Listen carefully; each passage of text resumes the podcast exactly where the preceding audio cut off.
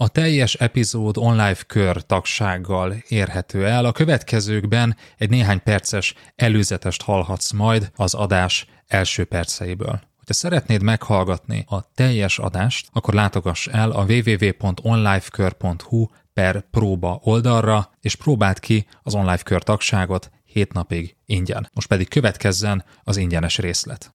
Üdvözöllek, ez az Online Management Podcast, amely a következő néhány hétben karácsonyi szünetre megy, azonban nem szeretnénk, hogy erre a néhány hétre adások nélkül maradj. Így hát elővettük két korábbi adásunkat az éves célkitűzésről, amelyet nagyon-nagyon szerettetek három évvel ezelőttről, és egy rövidített, szerkesztett formában most két hét alatt ismét közzé tesszük nektek a jegyzettel együtt. Ez abban fog segíteni, hogy a következő éves céljaitokat eredményesen ki tudjátok tűzni, és hogyha nem hallgattad még ezt az adást, akkor ezért ajánljuk, ha pedig hallgattad, akkor azért, hogy felfrissítsd, hiszen nem az a lényeg, hogy elméletben ismered -e ezeket a szempontokat, hanem az, hogy a gyakorlatban is megvalósítod-e őket. Kellemes ünnepeket kívánunk, és jó évtervezést!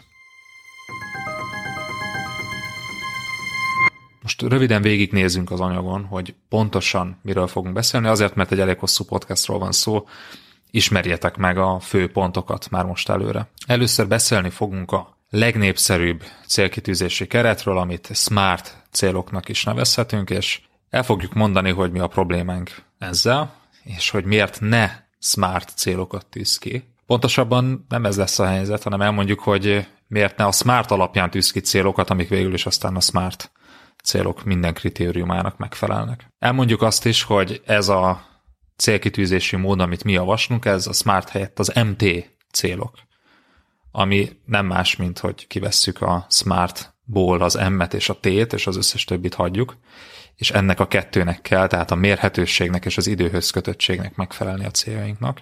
El fogjuk mondani, hogy hogyan hoz létre MT célokat, azaz mérhető és időhöz kötött célokat, és utána a harmadik nagy részben arról fogunk beszélni, hogy hogyan érd el ezeket a célokat, akár egyedül tűzött ki őket, akár a csapatoddal együtt.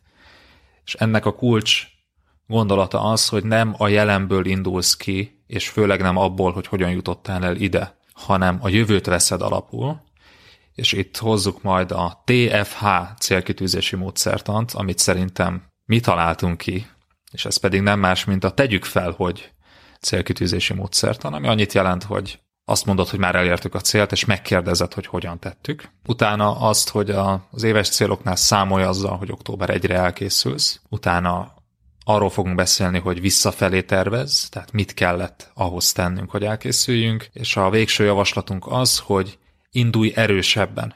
Egy jó projektnek is az eleje erősebb, és ugyanígy egy jó célt, hogyha el akarsz érni, akkor az elején teszel nagyobb erőfeszítéseket, és könnyen lehet, hogy már az év első három hónapjára eléred a célod 60%-át?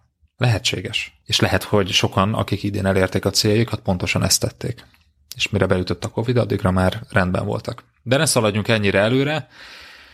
Kezdjük először a smart-tal, az okos célokkal. Mi a problémánk a smart célokkal, Marci? Eddig tartott a podcast ingyenesen elérhető része. Hogyha szeretnéd meghallgatni a folytatást és további több száz vezetői tananyagot a hozzájuk tartozó írásos jegyzetekkel együtt, akkor látogass el a www.onlifekör.hu per próba oldalra, ahol az első hét napban ingyenesen teheted meg mindezt. www.onlifekör.hu per próba.